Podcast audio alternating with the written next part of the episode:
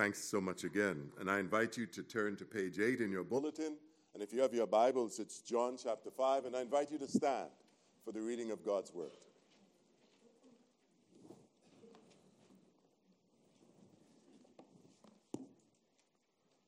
After this, there was a feast of the Jews, and Jesus went up to Jerusalem.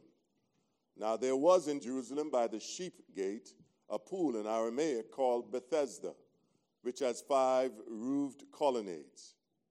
In these lay a multitude of invalids, blind, lame, and paralyzed.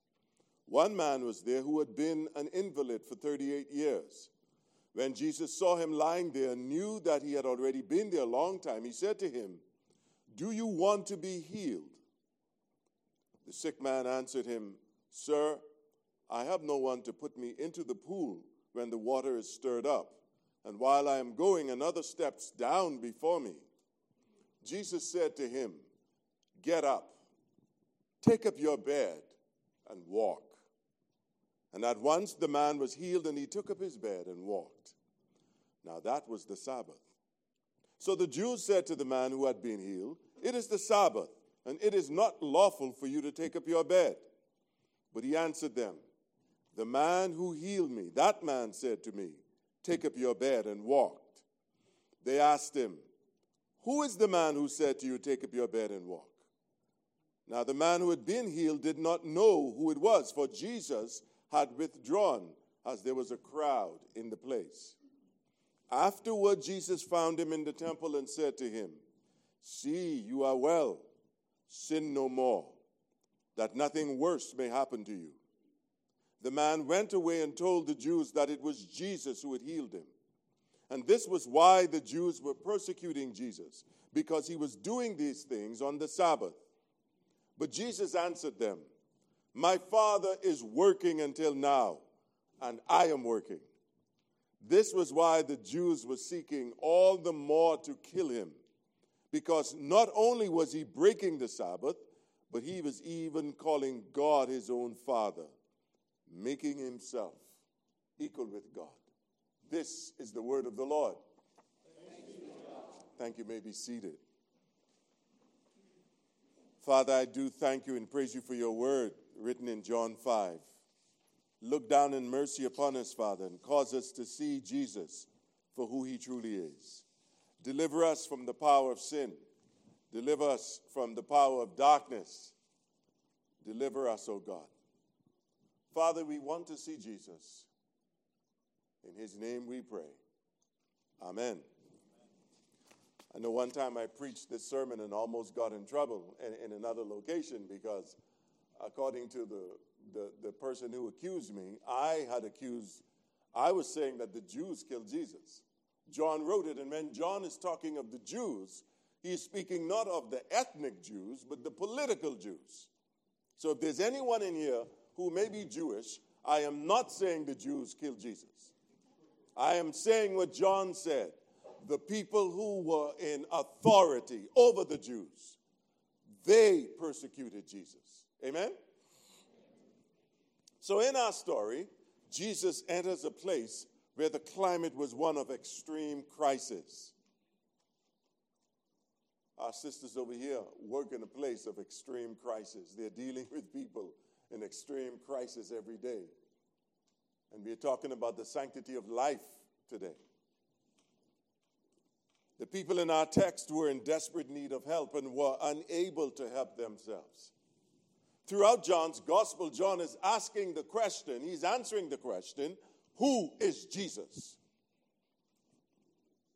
And this story reveals Jesus as the one, as that one, sorry, who has come from the Father in order to save the lost, to strengthen the weak, and to encourage those who are both physically and spiritually uh, lame and powerless, so that together in Christ we may walk in the newness of his abundant life.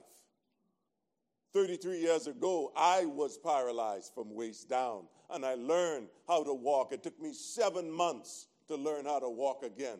It was only Jesus. He did it for me. That's why I love this woman. She took care of me. I couldn't do anything for myself. And this lady took care of me. People used to say, You still with him? right in my presence. I was weak and powerless. I couldn't even fight back. I had to just wipe the tears and bear it. But there are three things I want us to consider as we open up this text, and I want to be faithful to the text. In verses 1 through 9, I want to I ask you the question this morning. Are you waiting at the pool? I don't know where you are in your walk with the Lord. I don't know where you are in your relationship with the Lord, but I ask you in the name of Jesus this morning, are you waiting at the pool? John tells us that Jesus met this man who was infirmed for over 38 years, and he asks him, and Jesus knew the man was sick. In chapter 2, in verse 24, John says, Jesus knew everything about us. He didn't need anybody to tell us anything about anybody because he knew what was in man.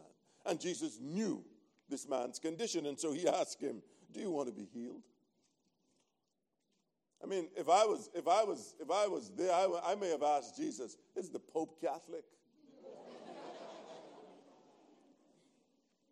Come on, Jesus. I mean, what do you think the brother's been waiting there for all these years? But this is one of those moments in Scripture where we hit pause and we recognize that the all knowing Jesus is the one who is asking the question he's up to something. He's up to something much deeper than what appears to be obvious to the rest of us. Jesus' question makes this lame man face the truth about himself, possibly for the first time in his life. After all, Jesus has a way of getting, um, he, he has a way of getting to the truth about us. He has this way of, of, of just not only getting at the truth. He has this way of digging down deep to the source of what it is you and I really need. He asked a woman at the well early on, Hey, um, could I get some water from you? You know, he asked the apostles, Who do men say that I am? Not that he needed to know anything. And he asked us from time to time, What are you doing? Where are you, Adam?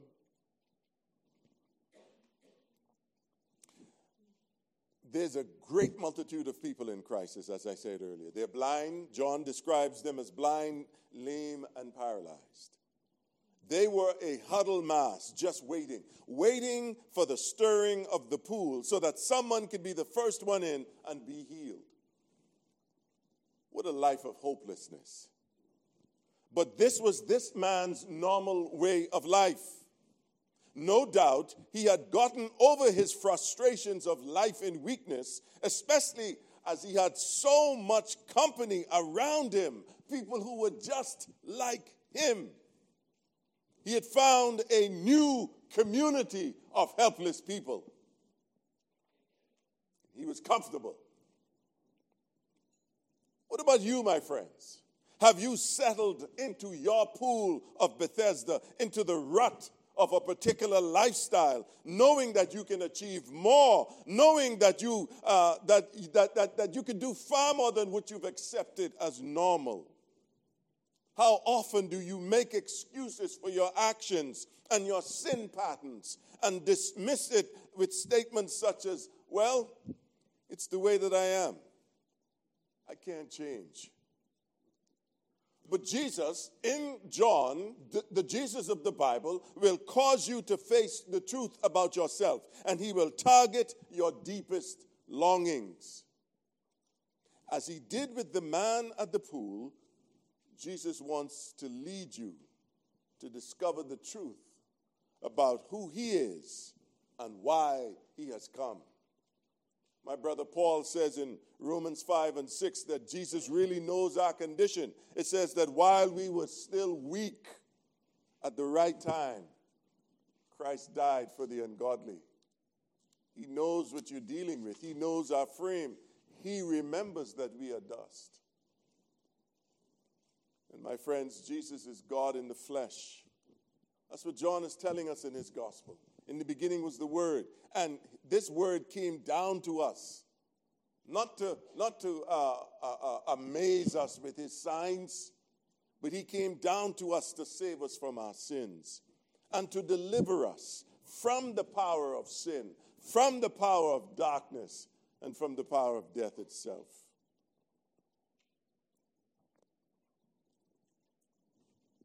Thirty-eight years of debilitating illness is more than enough time to break anyone's spirit and cause them to live in weakness and helplessness. This man asked Jesus when Jesus answered him. He answered Jesus when Jesus asked him, Do you want to be healed? He says, Sir, I have no one to help me into the pool. You could hear the resignation in his voice. He'd given up. He just barely, he was just barely surviving. Troubles and trials tend to do that to us. Setback and sickness would rob the strongest among us and humble us to the point where we might find ourselves just hanging on for dear life. Vulnerable, as our sister mentioned earlier. Vulnerable to the voices of the enemy. Mark Johnston comments on this verse. He says, This man's physical condition becomes a painfully graphic picture of the spiritual condition of every fallen human being. And what's worse about his situation is that he had come to the conclusion that he knew exactly what he needed in order to be made well. That's our problem, friends. We think we know what we need. And that's the great delusion. My friend Paul, Paul tells us that we are slaves to sin. I love Ephesians 2, verse 1. He says, And you were dead in trespasses and sins, in which you also once walked, following the course of this world, following the prince of the power of the air, the spirit that is now at work in the sons of disobedience. We are in a worse situation than this man in the Bible because we are in a desperate need of someone to rescue us from a condition that only God can help us. A friend of mine, a pastor friend of mine, said, you know, he's talking to a family about some stuff, and he said, Let us pray. And the lady asked, Has it come to that?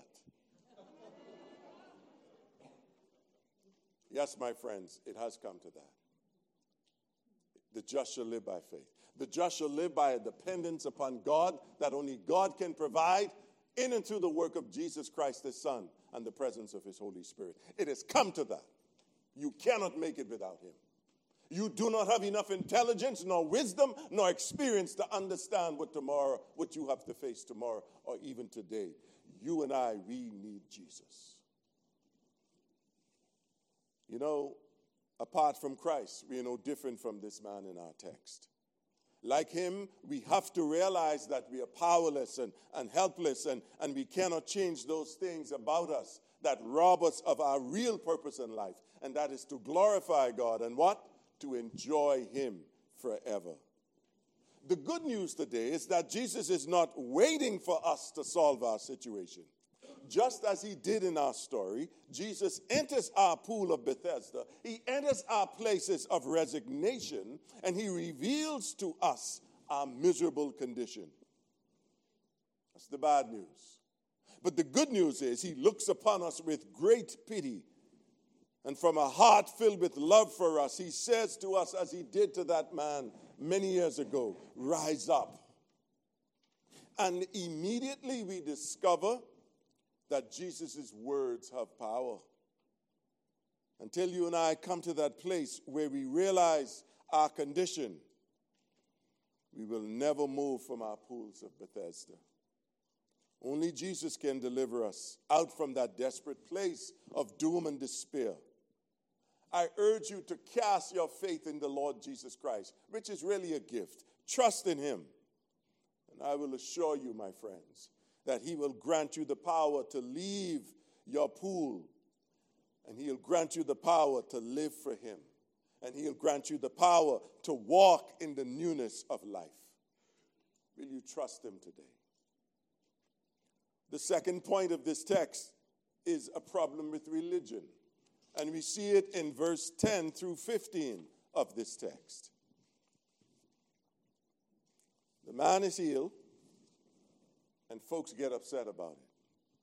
And what I want us to notice is that Christianity is not a religion. I was so, I was so, I was so pleased to be in a Sunday school class earlier where we learned about covenants and how uh, we were reminded by one of those Dutch theologians, Berkhof, that even though the Lord uses covenants, and even though covenant was used in his historically by man, God didn't take something man-made to, to do something for us. God was explaining his sovereign work in and through man. And so Christianity is not a, a new religion. Christianity is, is not a religion. It's a fulfillment of all that God has promised to us. Here's why. Religion is basically man's attempt to appease some angry deity. That's all religion is. It's quid pro quo. I'll do, he must do. And religion tells man that he, that he must do something. Christianity, on the other hand, is based purely on what the Lord has done for us in and through the redemptive work of Christ Jesus alone. That's all Christianity is. It's a good God doing great things through Jesus Christ.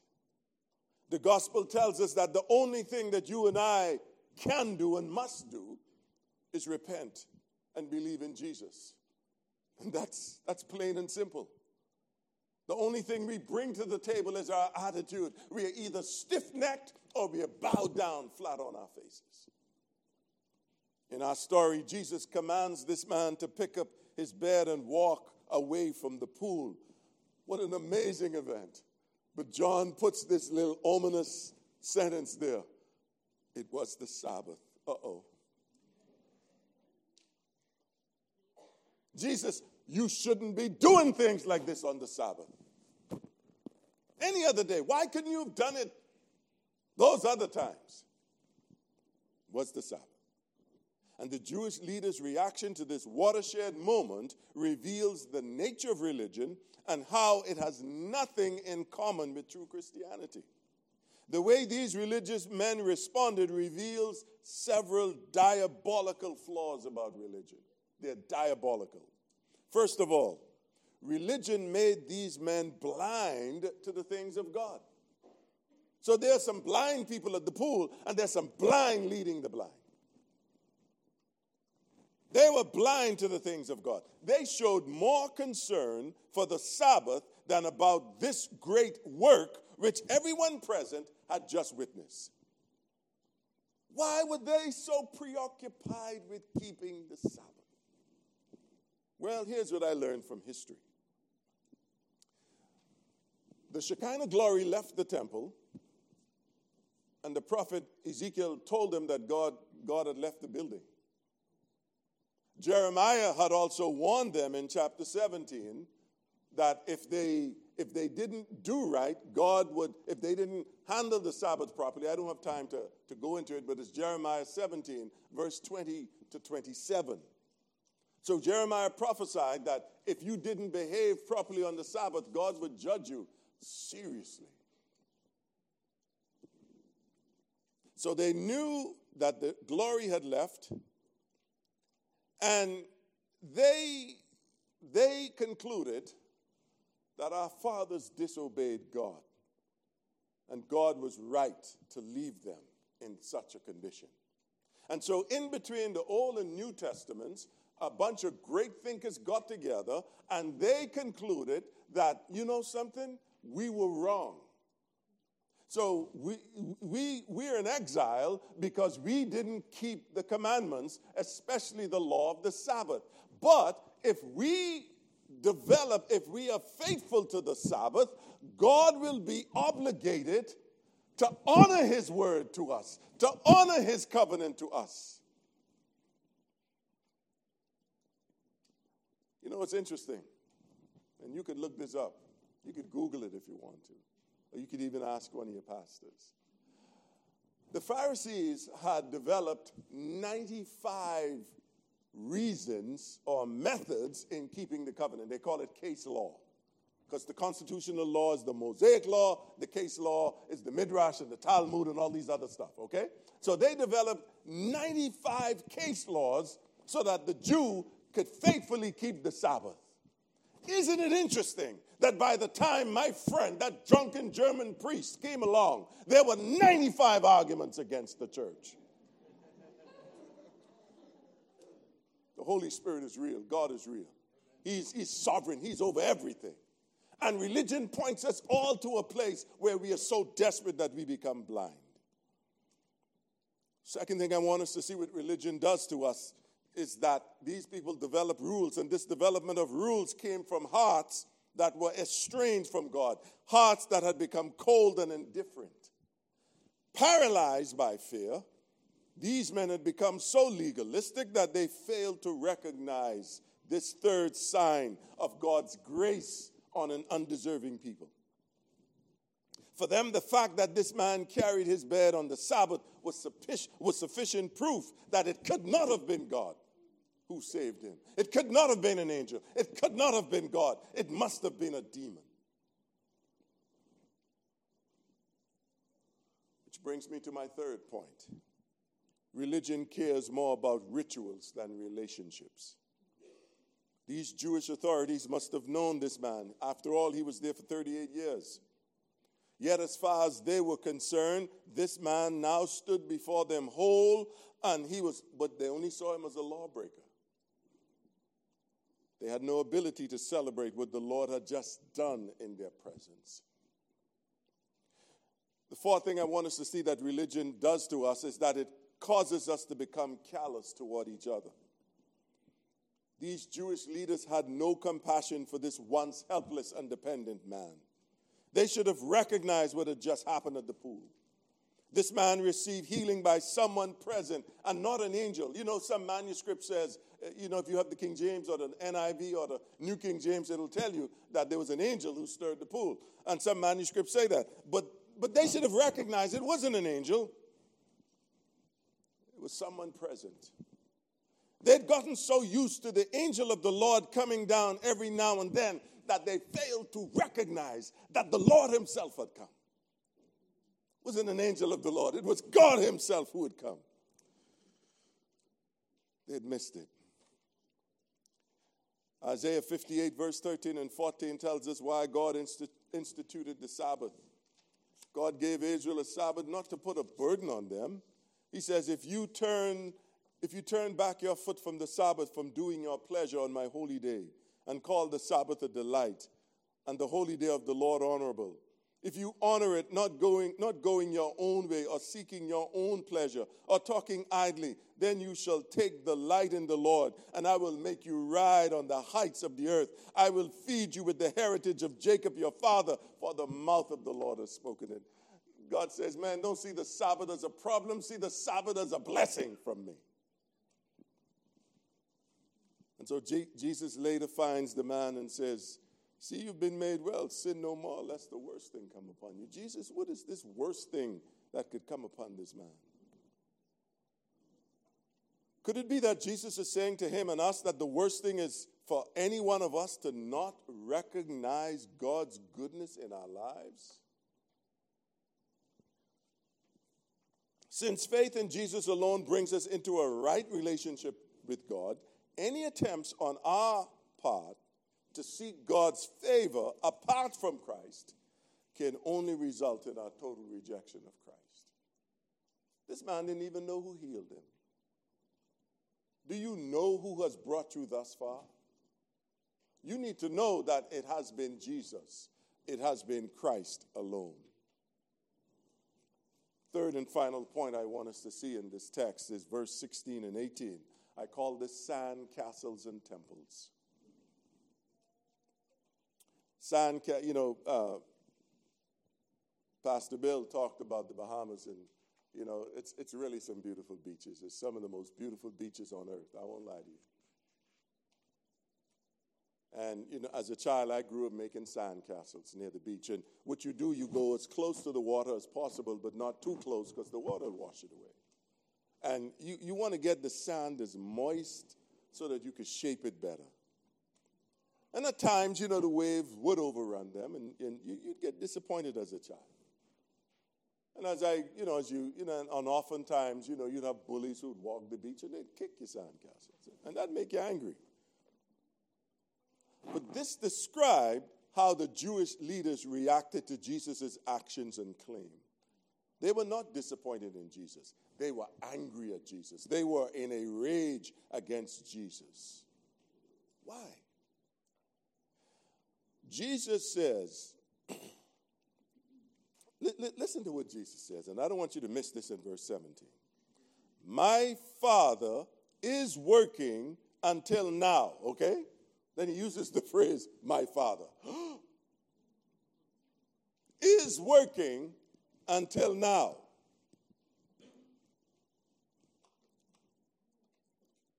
And I am working. Ego eimi. I am working. I am working. We don't get that in English. In, Hebrew, Jesus was saying, I am the same one who met, who met Moses at the burning bush is me. He is working, and I am that one who met Moses, and I am working on the Sabbath. Hit pause for a while, my friends. Man, when they heard that, they were like, wait a minute. He's just he's just a man and this is the beginning of this long series of arguments between jesus and the, uh, and the religious elite at, at one point later on in John 7, they said, Look, Jesus, time out. We, we're not bastards like you. We know you. We know, we know about you. We know Joseph was in your father. Our father is Abraham. You don't have a father. You cannot be God. You cannot be the Messiah.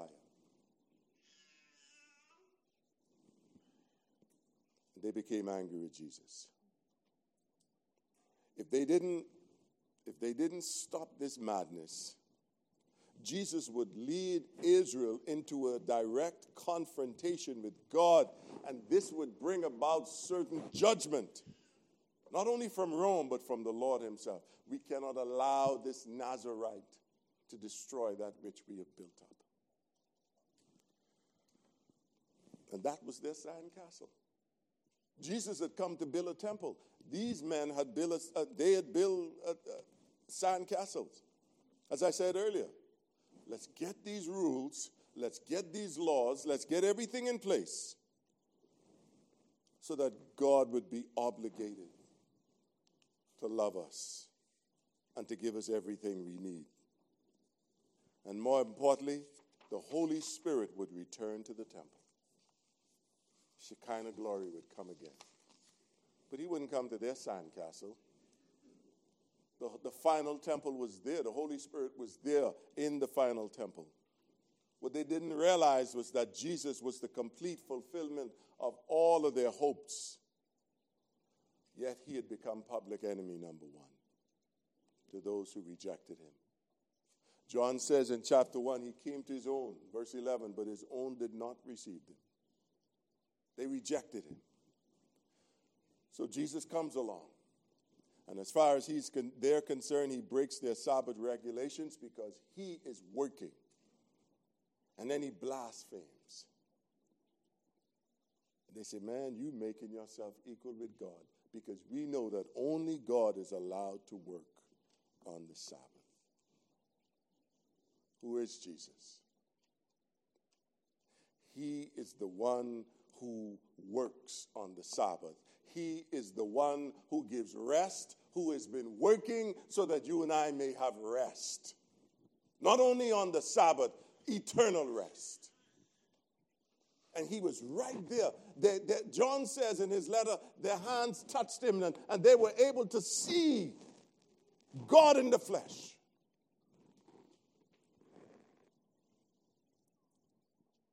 He was their only hope. Jesus doesn't bow to their fears. He's on a mission from the Father. And he confronts these men in a manner that leaves no room for their misunderstanding his claims of being equal with God. his response escalated an already volatile situation, and his audience became infuriated. You know what? Jesus is here today and he forces believers of all ages to rely only on him. And this is crucial to our attempts to please God. Jesus is telling you and me today in the power of his Holy Spirit, you cannot fix your situation. You cannot get out of this except through me. Not only am I the door, I am the way, I am the truth, and I am the life. Only Jesus. It is only Jesus. And he demands an allegiance to him alone which confronts the way you have been doing things. Following Jesus means that you would jeopardize your comfortable relationships with friends, neighbors, and people everywhere. You have to leave your pools of Bethesda. You have to leave that which is familiar and embrace this one who is so radical because he's done it all for you and me. And so he's here today among us in the person of the Holy Spirit, working both to will and to do of for his own good pleasure. And his pleasure is for our good and the glory of the Father. You know, we're hardly any different from those men in John 5. By now, many of us have already built our own sandcastles. We already have our beliefs, which we could manage. We already have developed our social and cultural practices which divide us from each other.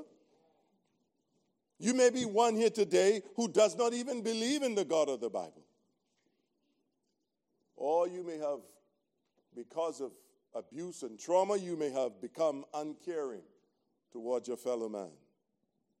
The good news today, my friends, is Jesus is God in the flesh, and He has come to reveal God's character. He has come to reveal God's purposes, and He's also come to deliver us from religious bondage. He wants to free us, He wants to bless us. If Jesus is right about who He claims to be, what is His response to your claim? There was a man named Victorinus many, many, many, many years ago, at least 1800 years ago. He says, if all authority has been given to Jesus, then Jesus is subordinate to the Father. But if all authority has been given to Jesus, I want you to know Jesus and the Father are one. On the sanctity of life, I want to remind you that the Lord and giver of life is here in your midst. He wants to take you from a place of despair. As our sister said at the beginning of this service, you may be wrestling with guilt. I don't know what you're dealing with, but He wants to deliver you so that you could walk in the very newness of life. He wants to set you free from bondage, whatever it may look like. And it's a simple yes to Jesus. It's a simple yes to Him. May the Lord enable you and me to bow in the presence of the great King, surrendering our lives to Him, not knowing what tomorrow may bring, but knowing in whom we believe, knowing that He is able to keep those things that we give to Him until that very day when He shall come again for us. Until then, may you trust in Him. May you trust in Jesus. In his great name I pray. Amen.